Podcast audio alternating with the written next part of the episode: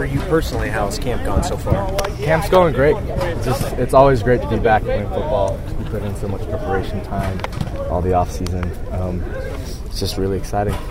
Coaches have talked about how how much you guys did in the off season. Do you, do you feel like you were ahead of the game when you actually started official practices because of that? Absolutely. Um, you know the old saying is you practice hard to make the games easy. And I think we work out really, really hard so that when it comes to practice, practice is, is easy, you know, physically.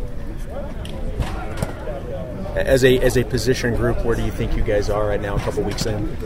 Um, I think we're doing great. Um, I think it's been said multiple times that the safety group is a very deep group, talent-wise and skill-wise. So um, it's exciting to go out and compete with with all of your buddies that you've been working with for forever. So we're in a good spot, safety-wise. Where, where do you think there's room to improve right now?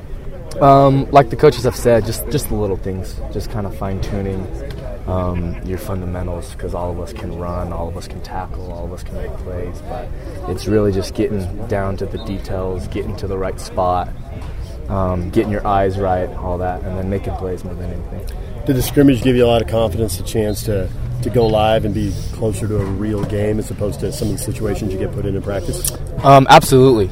You know, there's nothing really close to a game when you're in going, but the scrimmage was a nice nice change to, you know, up the intensity a little bit and, you know, just to get some contact in to tackle again. Uh, you know, get tackled for for some of us. So it was great. You mentioned how many how deep the secondary is. How, how much does that help with the added competition? Um, I think it just pushes everybody to get that much better. You know, um, you know that the guy behind you or in front of you or beside you is bringing it. So it's just a little that little extra push that you need to just become great. You saw McKay out there just watching. Can you beat him in a foot race? Uh, yeah, probably now. I could probably beat him now for sure. Um, I've grown up playing, you know, basketball with McKay and other things, and you know, I'm seven years younger than McKay, so it was always kind of a big uh, age difference and maturity difference. So I had to kind of figure out how to use that little brother mentality and and other stuff like that. But now I think he's got no chance. Could you shut him down? Could you cover him? Oh, absolutely, no, without a doubt. Tanner, what do you use as far as uh, your relationship with your brother? In fact, you played college football. What can you use to maybe help your game at this level?